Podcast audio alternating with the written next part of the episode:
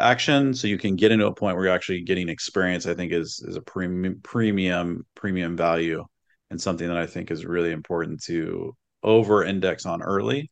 And then as you get that experience then you can over index on cash later is how i think about it. This is the yield coach show episode 47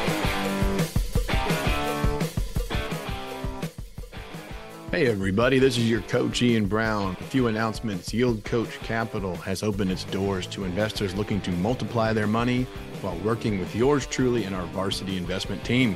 We recently closed our 170 acre Gainesville, Florida industrial tract, and our limited partner investors are on pace to make two and a half times or more on their money. That opportunity is gone, but don't miss the next one. Be sure to join our investor list and never miss a deal again. You can join our investor list by the portal, which is in the show notes of this podcast. It's in our Instagram bio link, and you can also do it at yield coach.com. If you join our investor list, we will get you the free gift 107 questions to ask a deal sponsor and a discount to our employee to entrepreneur video course, which is packed full of information and case studies to kickstart your investment success. Now is your time to take the field. I'm your host, Ian Brown. Every episode, we bring you dynamic entrepreneurs, real estate investors, thought leaders, and inspirational guests ready to open up, share their story the good, the bad, the ugly so you can learn lessons, gain advantages, and accelerate your success. Very excited to have Mr. Johnny Wolff on the show today. Killer name, but in addition to that, he is the CEO and founder of Homeroom, fast growing real estate investing platform. A little on his story. He had an unusually terrible Craigslist roommate back in 2017. And he converted a single family home to a group home for his friends, realized the massive untapped potential for multi tenant co living real estate, and his company, Homeroom, was born. Homeroom now houses thousands of residents in hundreds of cities. Um, and hundreds of homes across over 30 cities, and they're on a tremendous growth pattern. Can't wait to hear more about this. Johnny, welcome to the show.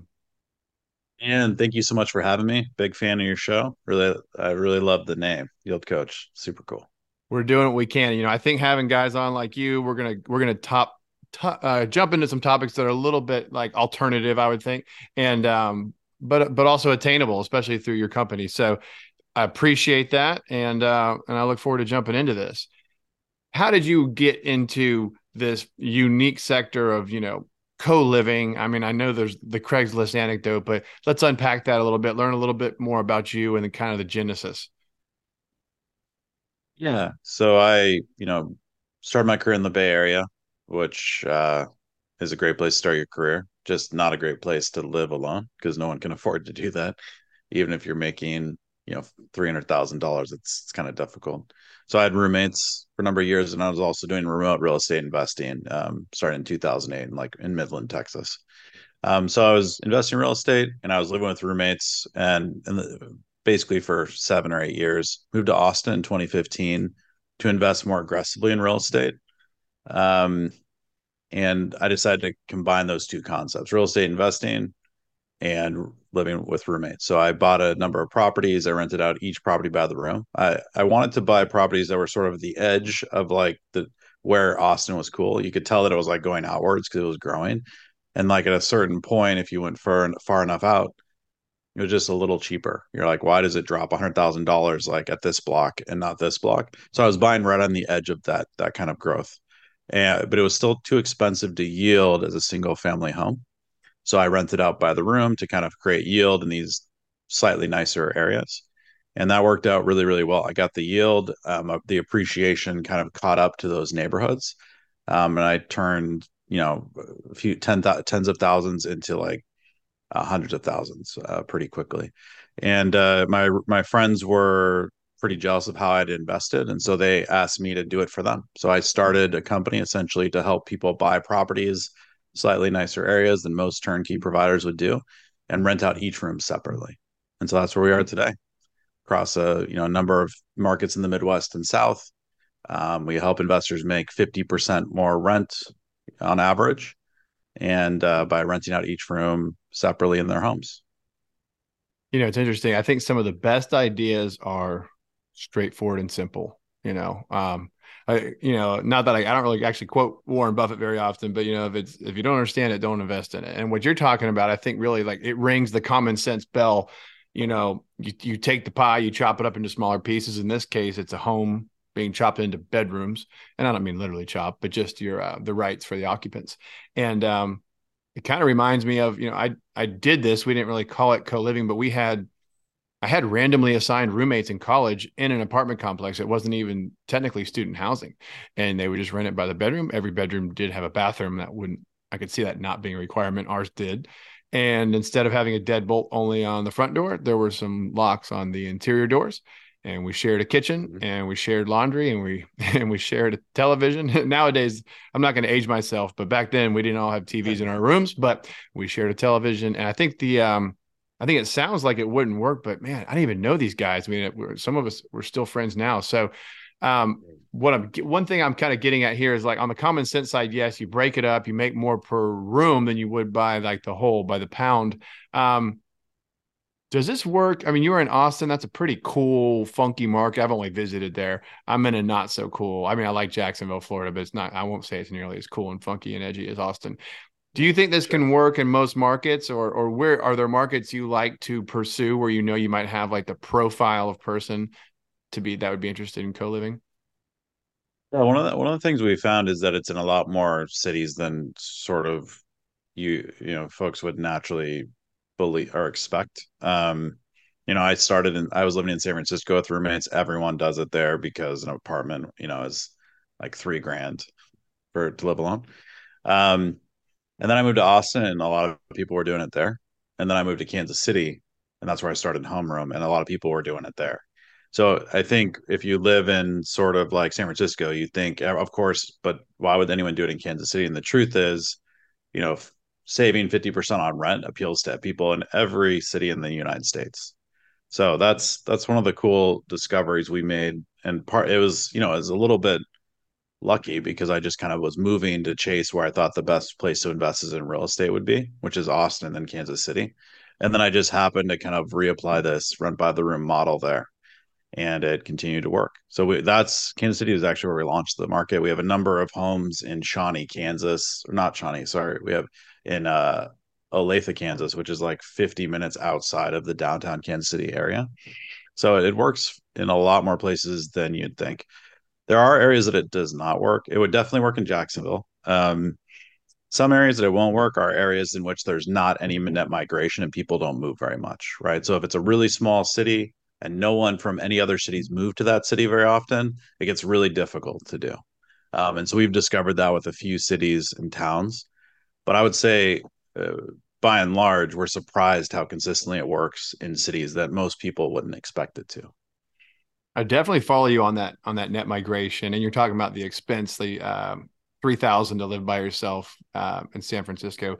I have a brother-in-law up in well, he's most recently been in New York, and uh, I feel like nobody up there, at least in his demographic, is living on their own. Um, now these guys are you know pre I call them pre-family. um, do you tend to find people? I mean, it seems to me maybe I'm naive. It seems to me like you're going to have more of like your your young professional, maybe service worker, whatever it is. I'm sure the demographic's pretty varied, but I would think pre-family, maybe post-family. But how does that play out? Yeah, you're, you're spot on there. It's you know the average age is 28 at homeroom, so we we generally tend to weigh towards college students. We just that there's definitely a niche for college student housing. It's a different niche though, and you have to like do different things and you know, because it's more destructive, but you also there's the benefits and plus and minuses. With co-living, it's longer stays and you're dealing with kind of adults, which is really what we specialize on.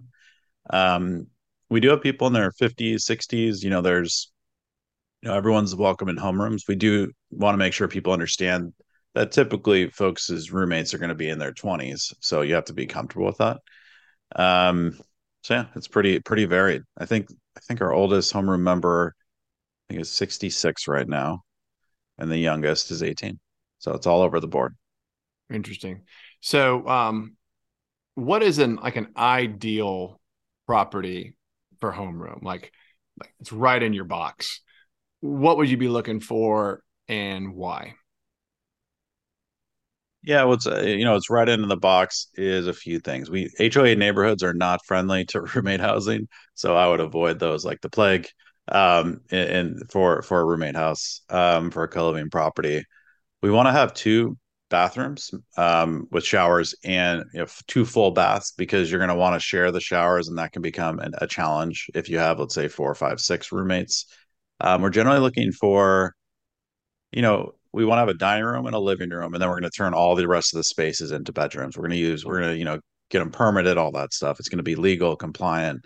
Um, but yeah, it's really about finding a, property that's at a low enough price point, like any real estate investment. Because if the price goes up, the yield goes down, and then it's going to have the way that the property is going to be laid out will allow it to become a five or six bedroom home, um, because that's really where you make you know your hay in co-living is getting a few more bedrooms than you already have most of the time. I don't know if you've ever run into this but and it, it could have changed since i was in tallahassee when i was at florida state but they had some ordinance someone will probably message me and fact check me on this but i think at four or five bedrooms legally of course you could have like you know somebody sleeping in like a sun porch but uh but legally i think you were like capped i want to say like at four. And let's say it was five just for this conversation but do you run into markets where they try to restrict you on like a bedroom count? Um have, have you seen that?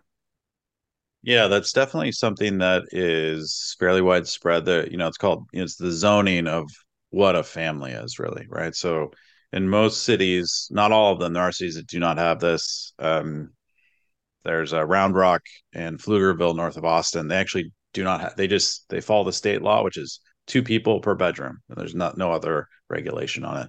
But a lot of cities have something where they say that a family it can't be unrelated they have to be related by blood. So a foster kid would and so we think you know we we we have like a legal team that's working on this. We we don't believe these laws are really just but we all we have to like pay attention to them. Um, a lot of times we'll have dialogues with cities proactively about our use case but it is something we're navigating. We would say that some at some some small fraction of these homes will have city interactions and we'll be able to untangle them and some fraction we will not be able to. So that that ends up being one of the challenges with this model. Um, it's a little less challenging than than um, short-term rentals. The challenge with short-term rentals is the whole the city can just nuke the entire concept at one. But we have yet to see a city that is willing to say unrelated occupants cannot live together at all. And so, really, it's sort of like in that margin in between that we're having discussions. Mm-hmm. An argument to them is saying we're trying to provide affordable housing, and when you have a few more people, you get more affordable housing, which is exactly what you spend all your time in city council talking about. And and they say, well, you know, and so we do it really well. We think about parking. We we make sure the exterior yard care, so it's the nicest home on the block. Uh, we do all these things. And so when we've encountered some cities, you know, Fort Worth specifically, we talked it through with them, right? And we were able to continue moving forward. So it's it's something that it's a long term thing that we're building our strategy there. But a few of our homes have issues like that, where the cities say you're over the limit, and we're gonna have to pull you back from let's say you built you have six rooms, we're gonna have to pull you back to five or four, and we'll do that. And so in those circumstances, like like where I am, I, I sit on the planning commission. I've been hearing applications for four years. Um, we do have like a group home designation, but I wouldn't think I wouldn't think that's where you're even trying to go. You don't offer any rehabilitation. You're not transitional. So, um, but do you have to sometimes go before local planning and development boards and agencies to try to rezone or get variances or administrative relief for some of these properties? Yeah, we, we don't it doesn't it doesn't typically get to that because these sort of code enforcements are really like re- by report only, right? Mm-hmm. It has to mm-hmm. be a neighbor report. It's you know you on the zoning like you you're not gonna there's too many houses right to cover. So we you know what we do is we have kind of a playbook. If like a neighbor reports, we'll talk to the neighbor and then we'll talk to the city and say, hey, this is an unrelated family. Here's kind of our legal argument to that. Here's how other cities have allowed allowed us to do this. And if there's any things that you need us to do differently to make sure that this can continue as it is, let us know. Right? We have video doorbells outside to make sure that the front yard looks nice, that parking's done well. Because in reality, most of these kind of you know zoning laws are because unrelated occupants are seen to behave less well than related occupants And so what we're doing is just saying, hey, actually, we think we're as good or better, and so let's let's rethink about that. Mm-hmm. That typically it works more more often than not. And I do agree with you for the most part in most parts of the country, anyways, especially on the code side. It's going to be complaint driven. So if you're a good neighbor and you don't have complaints, you're unlikely to have that phone ringing. Um, so sometimes you can just you know stay under the radar. Um, we routinely get applications before planning commission where someone's been in violation for like decades they either did sure. or didn't know it or they say they didn't know it. That honestly sometimes that doesn't really matter. You can't always prove it.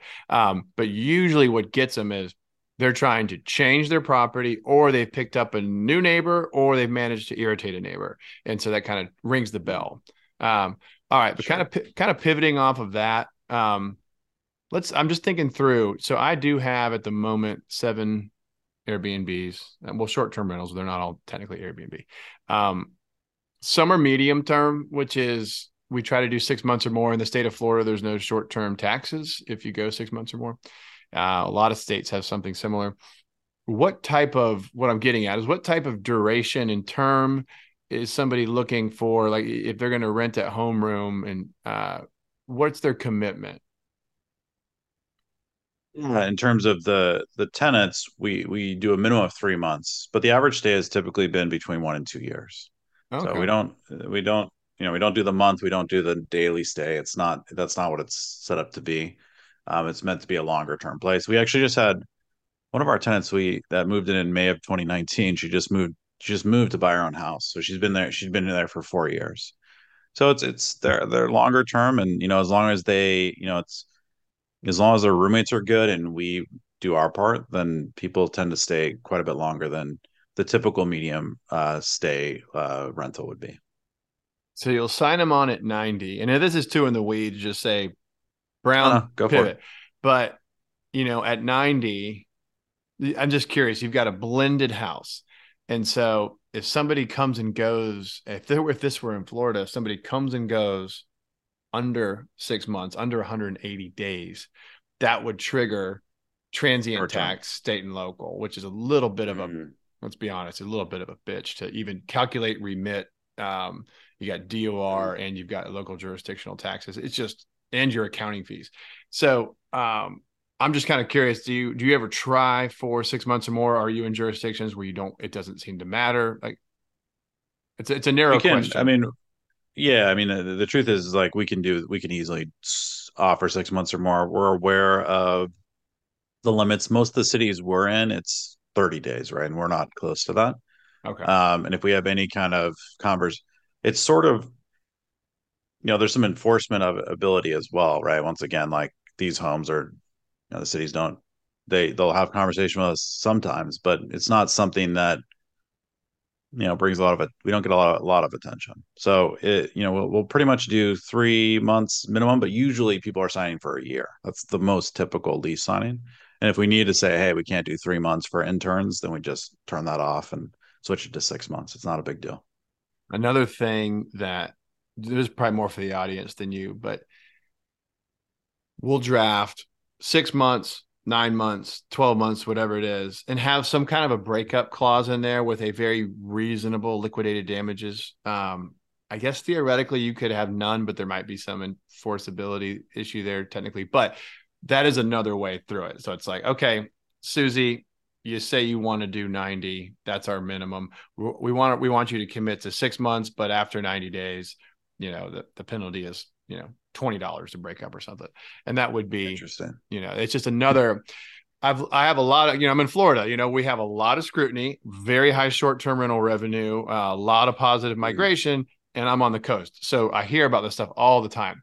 And that is a common way to attempt to sir it is it's a circumvention of sorts but I, I think as i speak through it right now i do tend to think if it's drafted properly it is legal and if it's done with the right intent it'd be legal but um i've definitely done it on a 12 month with a walk away very small liquidated damages fee after six months.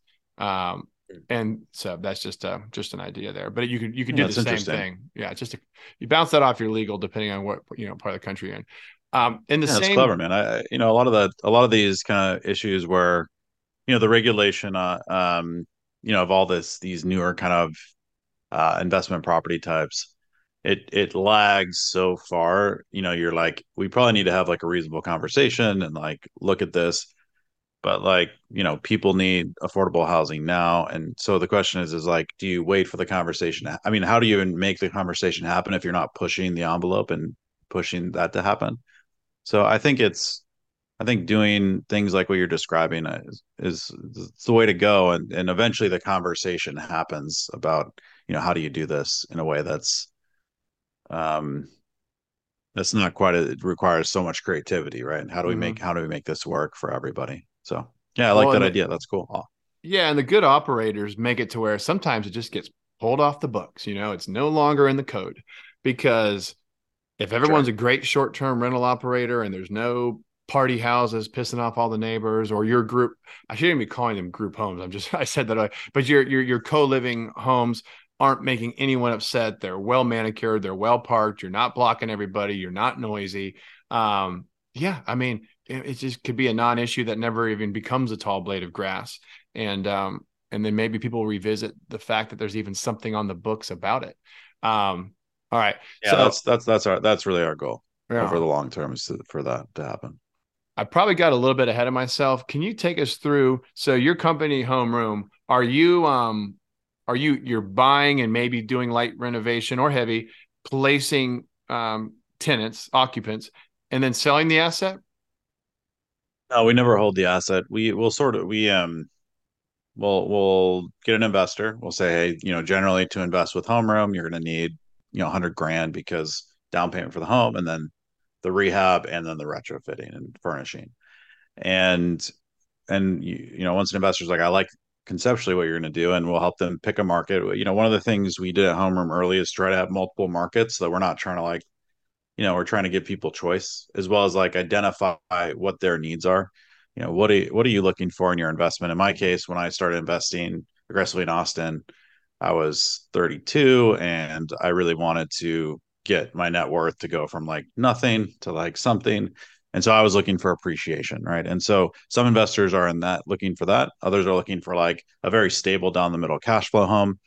We find that you can do that. It's hard to do. Certain markets just don't give people what they want. So having multiple markets will help them pick the right market. Um, and then we have an underwriting team that's kind of pulling every home that hits the MLS every day. And we'll say, hey, you, you said you want cash flow. We have Indy, we have Atlanta. Those are kind of the ones we, in Kansas City, those are the ones we recommend.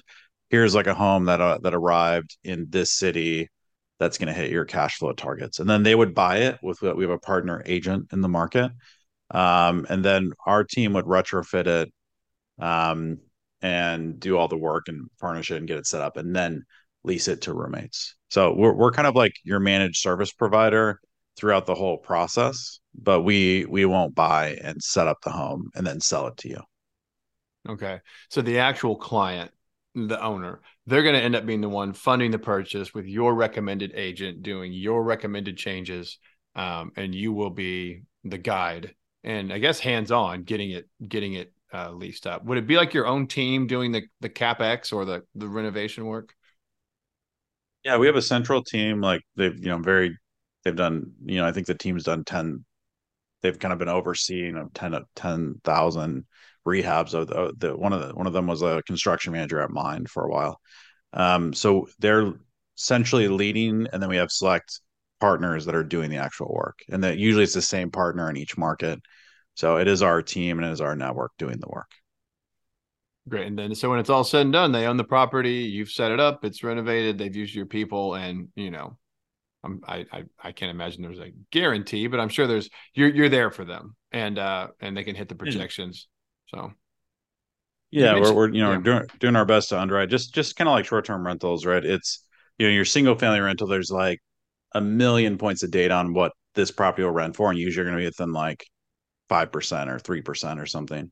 With short term rentals and with co living, the range varies a lot. We have homes that, as a single family home, it was renting for fifteen hundred dollars, and then we just hit the jackpot, and now it's renting for thirty two hundred with co living. We have others that like do moderately better.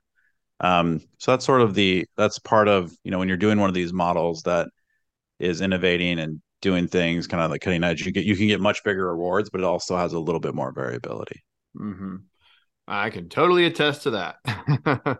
and um, yeah, so I a house hack. So I'm, I got a corner house, and it's perfect for side access, and we fenced it in a way where the we'll call it the Airbnb guest, but either way, the short term guest comes in. I never see him, but that little 180 square foot studio, some months pays for the the whole damn house I live in. Other months it's a little bit, it, but it has seasonality.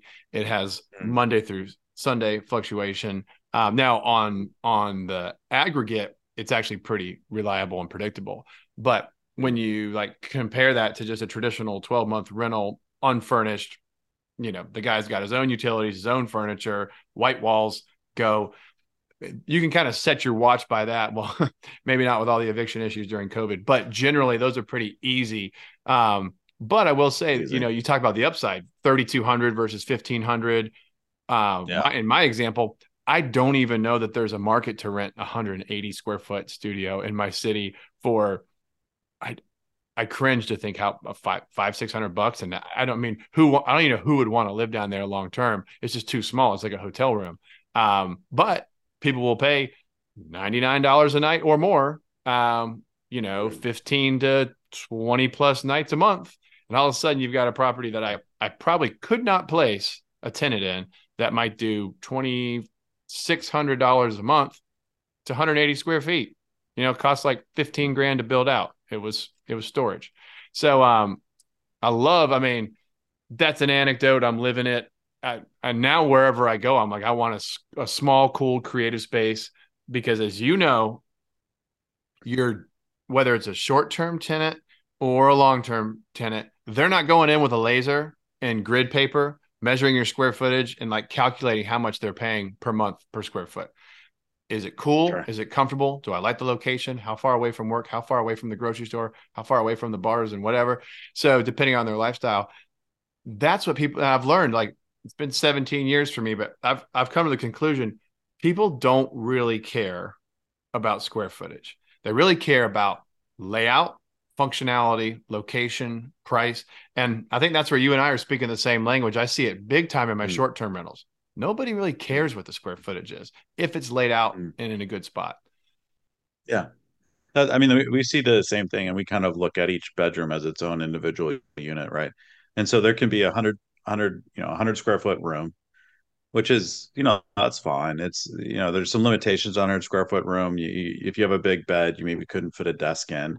But what we have found is that the dimensions of a room matter a lot more, right? So if you have a 10 by 10 room, that's the most ideal with like a closet um, that that's sizable. Um, but if you had a let's say seven by you know 13 or what's the yeah seven by 14 room suddenly it's not as interesting to any tenant because like how do i you maybe your bed is taking up the entire width of the bedroom and you can't fit anything else in the room so we found that like square footage itself is not as not nearly as important as like you have to have at least this much width right in a room. On in, each side the width and height need to be a certain dimension. Otherwise the room's going to be marked down substantially. And so that's something that we've seen obviously at a room level and you're talking and kind of like what you're talking about. Uh, you know um what type of you did give us one example and i know there's many many many examples but what would be a typical premium going from a single family dwelling to your co-living scenario um, revenue premium? You know, you know across the portfolio we see 35% more. Um, there's variability like i said before but yeah so 35% more rent is, is kind of what we're going for. We're usually going to try to get 50% during the process the underwriting process. Um, but and then it will kind of land it will kind of range in, in each direction once it's kind of up up and running all right. I'm sure people are thinking this. All right. I would think they are because we, I'm going back to my college memories. I feel pretty lucky. We all got along in that scenario that I mentioned a few minutes ago.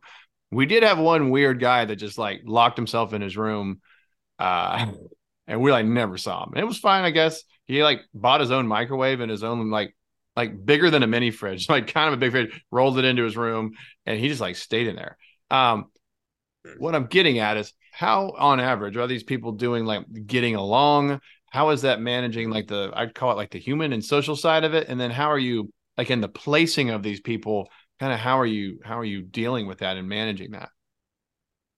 Yeah, um, that's definitely an aspect, right? And that you know, with our you know with our property management uh, or with our kind of like we're kind of a ma- we're a master tenant, but like with our master tenancy, it's definitely different. That is something that we have like it's interesting that roommates in our scenario, scenarios like they're an amenity essentially. Like if we when we think about it like if you have a house with really good roommates if you're the future tenants like oh, i'll pay a little bit more. I mean I, I maybe i'll get a friend out of that which is like kind of invaluable actually. And then really terrible roommates you know i guess the guy that you're talking about is kind of like probably a negative but not that much of a negative. And then you've got like really negative roommates who are doing things like being messy, being loud, being inconsiderate. So, you know, we deal with that all the time. Um, but not not as much as you'd think, right? A lot of roommates become good friends. Um, you know, a lot of roommates have issues, but we are able to kind of help them sort through it. We have like we have a counselor on retainer if we need to bring them in if things get really bad. But mostly it's, you know, it's enforcement of kind of like the roommate agreement. Um, you know we have some fines that are available if things get out of hand. So it's just it's just a bunch of checks and balances. And then we also have because we'll have multiple homes within a city if someone if there's just a really it's like both of these folks are you know good personalities to be in at homeroom but they're not getting along personally. We can move someone to a different home. So there there's definitely some interesting challenges that you encounter in this situation that you will not encounter any other property management. We had someone put a I think a a gay pride flag in their front yard yesterday, just as an example, and then an, another roommate did not like it, and we're like, you know, you're just gonna like, oh, and we had never encountered that specific issue, and it also sounds it sounds delicate, so but our team handled it really well, right? Ended up being something that both sides ended up being okay with, but um, yeah, we do spend some time mediating and taking complaints about roommates. I would imagine so, but um, sounds like it's probably it a lot of people are like, "Oh, Ian, with your seven short-term rentals, that must be like a huge pain in the ass." Setting those up, and not just the physical asset, but the procedures and the rules and the and typing up everything within the different platforms, Vrbo, Booking, Airbnb, your own website, all that. Yeah, it is a little bit in the beginning, but like you have such a redundancy in issues. Like I think if there's any short-term rental owners or managers listening, which I'm pretty sure there are, access just, you just know going in almost all the time. I bet um, over 70% of your questions are going to have to do with access. And so you, you just know make access really idiot proof. Don't buy complicated locks. Make sure there are, you know, four fresh Duracells in that e-lock because if you're down to one, it's going to die on that guy who's been pushing the same incorrect code for the past 45 minutes and just killed your lock while you're on vacation. Um, and now you're a mm-hmm. little, little bit SOL. So I would think yeah. like in, I would think in your world, there's just a little, little more on the front. I'm not sure if it would rise to an Airbnb level, but because you have to get these people to get along. Like my guess don't have to get along with the guy like that is beyond the other door and the other door. You know, they have they have their own kitchens, their own bathrooms, their own air conditioning controls, their own television stuff they can watch. So I I really am kind of fascinated on the on on that on that component of it. But it sounds like you guys do a wonderful job navigating it. I'm just envisioning some guy like naked eating cans of tuna fish with a tall, you know, old Milwaukee and I, I, don't know. Like it probably it probably doesn't happen because why would that guy want to do co-living unless he just likes to irritate people? But um, sounds like your your mediation team can handle it. I'll have, to, I'll have to check my with my team if we had the the tall naked guy with tuna and and and a, and, a, and, a, and uh, yeah, I'll have to check if that's happened. I, I, you know, like a lot of stuff that we never imagined could have happened has happened for sure. Um, I had a friend who did insurance for for Uber. He's like at a certain scale like every nightmare scenario happens, but also kind of every like dream scenario, like like an Uber driver marrying their passenger, like things like that happen. But on the other edge, the stuff that I think we all know about, but I'm not going to go into, dark things and terrible things happen too. So it's just it's just more of humanity in different ways, and it's it's kind of like what you talked about. Like you've got to understand how you manage your processes. You have to understand where things can break down, and you got to like kind of reinforce those pivotal moments and points um, because if you have a failure point that you know can become a negative experience for the person, then it just becomes it starts to spiral and then you end up doing way more work. You know, if, for example, if your person can't get into their Airbnb because the battery dies, then suddenly you have an angry person on your hands. Instead of doing seven messages, you do 50, right? And so now it's way more work because of the failure point. So that's something that like we've continued to evolve over time. Um, and every year there's more of those things and that we keep learning and growing in. And so it keeps getting better and better. That's awesome. Um, I do I do like to do like a sample deal. I feel like we've kind of tiptoed around a couple. Um, mm-hmm. do you mind? So usually what I ask in the Coach Brown breakdown is, and I can repeat these, a, a sample deal, assuming I have a, an investor guest, and I, I, think you definitely qualify, but how you find them, how you fund them, how you fix them, and how you exit.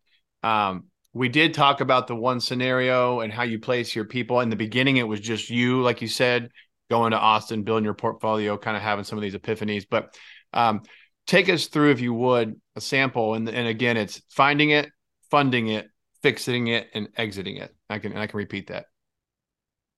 Yeah. So you know, we um, I'll do it the way that let's say it's homeowner managed this one because there's a couple ways you can get a, a, a co-living property or a homeowner property is you could find it yourself, you can underwrite it. But I'm just going to show say how we do it because yeah. I think there's some best practices in there that could work for both sides, and and I'm more familiar. So in our case, we would say, you know, we we, we have an investor come in and we say, you know, this is what we do. There's more capex up front, you know, and it's a unique model. There's some risk, um, but so if that's interesting you, let's go to the next stage. The next stage is okay. What type of investor are you? Are you like really trying to maximize your cash flow? Are you trying to get a little bit you know you're trying to get a, in a market that's got some growth? Florida great market for that. Um, or are you trying to get a market that really is like premier and that that uh, i feel like we think austin and dallas kind of are there and, some florida markets where the net migration is you know it's leading the pack and your appreciation potential it just we just think is way above average. Um, usually in those markets you have to pay a bit more though because of the shortage of housing supply and and all the all these things right? So we'll identify what type of investor you are then we'll pick a market. So let's say you want a bit of both so we're going to go to dallas. Um, so then our team our our you'll you'll talk to our also have been with our investment advisors. Um, they will then start to look for deals specifically for you that match your criteria. And then they'll start sending you deals that are underwritten. We have a tool that will kind of like do all the math. This is the down payment. This is sort of the setup and the repairs, and this is going to be your yield and your we think your long term IRR. Um, and you'll make an offer with our partner agent, and then you'll you know get a during the inspection period. We have a, our construction team will review the um, inspection and say, hey, you know, we actually we thought it would be this much to repair. It's actually going to be less, or it's actually going to be more. Additionally, now that we've done actual measurements to the bedrooms that we're going to be adding, it's going to be a little bit more or a little bit less. It goes both directions. We usually are pretty close on that second underwriting where we've actually been the house and we're under inspection. Um, and then once the property closes, we will our team will deploy the contractors. Um, and we will do the smart technology that enables all of it to work. Um, and then we'll have our interior designer go in and set it up as well as the kitchen and common areas. And then usually that construction setup phase after close will last 30 to 40 days. Um, and then the property will be fully set up and then we'll start and we'll lease it before like uh, well, even when it's under contract we're starting to get leads for leasing it. Um, one thing i think i skipped here was sort of like the way the kind of the numbers. Let's say it's a dallas property probably gonna you're probably gonna look at something that's gonna depending on where in dallas you want to buy it's probably gonna be about 300000 to 325 um, we're gonna look to try to get somewhere close to the 1% rule in dallas. It's it's that's really good in dallas and not really possible in most single family rentals in dallas um, so we're going to try to get 3000 in rent or something like that. So you try to get a cash yield in a Dallas market with the interest rates today in the 4 to 5% range mm-hmm. with an IRR looking long term in the 20 to 25% range. You, both those numbers used to be much much better. like 2 years ago they were much better. But, you know, just like everyone else, we've been compressed by interest rates, we've been compressed by the rapid appreciation. Um, once the property's set up, we'll lease it. Um, and that's a period where we'll have numbers for what we think each room will rent for. You know our team will go in and even look at pictures. They'll compare it to other comps that we have on the platform and other rooms that other people are renting on in other platforms. And but the truth is until you list it and actually it's available you're not going to know how much you're going to get. So we're going to then fill the room based on demand and we'll either increase the price or lower the price. Um, and then it'll be then it'll be stable. And that usually takes you know, from closing three ish months, but it can be way faster. Sometimes we'll have homes fully filled within like two weeks. Sometimes it'll be four to six months as we try to like figure out the pricing. Um, and then you'll have a property that'll perform really well. The nice thing about a co living home is you're going to get more rent, um, you know, vast majority of the time. The other thing is that you'll have a lot more income stability because you'll be turning rooms, not whole homes. So if you lose, let's say, you know, one or two tenants and you have six bedrooms, you're still getting rent from four. So that that ends up being a really nice kind of it's a kind of an evergreen performing asset, sort of like an apartment building. So that, that's kind of it. And you can eventually exit. We have people that sell these homes to other um, investors who are looking for a co-living home and they like that it's already set up. Um, or we'll have people converted to a single family home at some point for whatever reason um, and sell it that way. Um, so those are kind of the two ways we've seen people eventually exit. And so far, the folks that have bought with us and exited have done quite well. No, I, I like that you brought up, and thank you. That was detailed, and I like that you brought up the analogy to apartments, which is um, I've kind of been all over the place in my in my career and background, but um, the apartments were really really were good to me. And one of my favorite things about going multifamily, um, the first one that I bought of any significance was 20, uh, 28 units and um and I had another eight and a three. I ended up having about 40 units relatively close to each other in Jacksonville, but this 28 was the was this concrete bunker, hurricane proof, two story, 1965 construction. Um, that thing, you just, I knew when I bought it at at the time. Now, again, these were rosier days. This is like 2018. Uh, when I say rosier, there was still a lot of appreciation left in the market, still very low rates that ended up getting even lower. But uh, when I bought it, you know, I was at 50% of replacement costs, and I knew like at just about 55% occupancy, I was going to break even. And so, but to your point, if you buy, and, and that was really, that was a bit of a unicorn, stacked a few more unicorns down the road. But in your example, what I like is it's not a, it's not like binary, like one or zero. You know, it's not like this house is just okay. I either get my sixteen hundred dollars a month or I get nothing. And in addition to nothing, I need to go pay an eviction attorney and get this joker out of here. In Florida, thirty days would be fast. So, um, in other areas, hmm. it's pretty good they, for Pennsylvania. They may just live there in other areas. um, yeah. so yeah. Yeah, might as well just deed it over. Um, no, but anyways, yeah, we, learned, I mean, we, learned, we learned recently in Pennsylvania that you know an eviction takes about ten months, and I was like, I think we're gonna we're not going to be in Pennsylvania anymore. yeah. For investors. Yeah. But I think the diversity within, and like you can't go buy, well, not today. there might have been a time when your price point, call it, let's just call it 300 grand, 350. That might have got you a small apartment back in the day. I mean, you might be able to go pull like a little eight unit somewhere. Um, mm. maybe, you know, I, I mean, I, I found them. I got an eight unit for like 222 back in the day. But um those days are gone. But the point is you almost get like the the diversity benefit uh, you know like the uh the apartment benefit the non-binary benefit of doing this in a single family home at a price point that's attainable.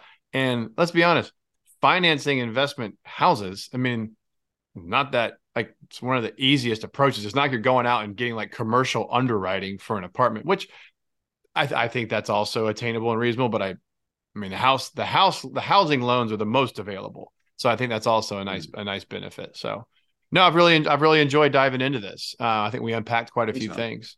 Um, if yeah. somebody, if somebody wanted to, um, if somebody wanted to invest with homeroom, invest with you, um, what's a good way to get a hold of you?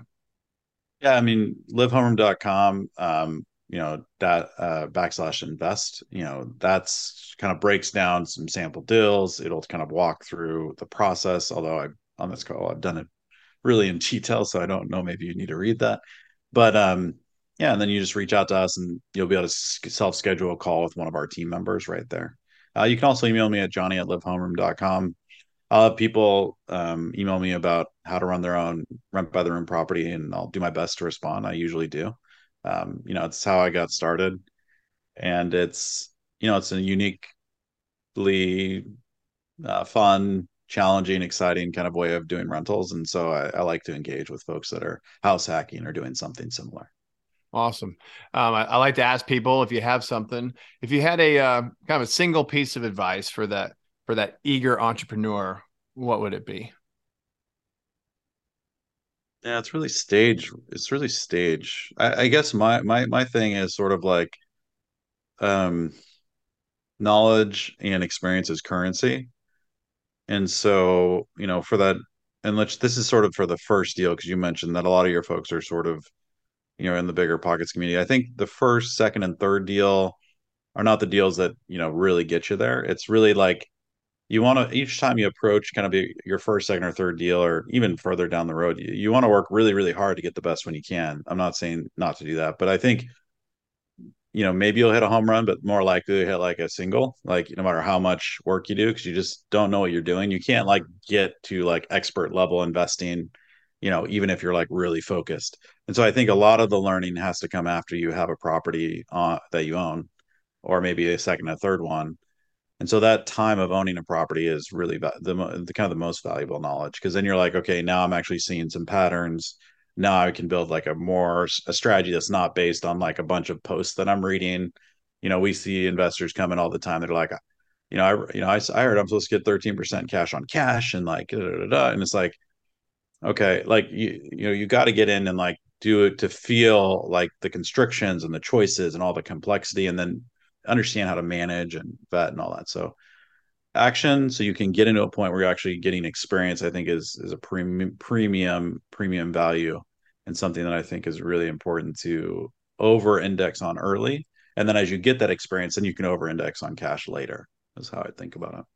No, that was a great answer, and I think that um, you know, here we are in like an educational format, and I've I've learned a lot myself through through both podcasting and receiving information through podcasts. But to your point, I can read all I want, take in all the stimulus I can on owning uh let's say co-living. Let's stick with stick with your topic. But by doing it, ideally with the the help and guidance of someone like yourself with homeroom, well, now I'm gonna know. Here's what it's like to like go to the property, walk it. Here's what's in the inspection. Here's who's gonna fix it you know, here's where my tax bill goes. Here's who here's who's going to repair my roof. Here's here's what the house rules are going to look like, where they're going to be posted, how we're going to manage this.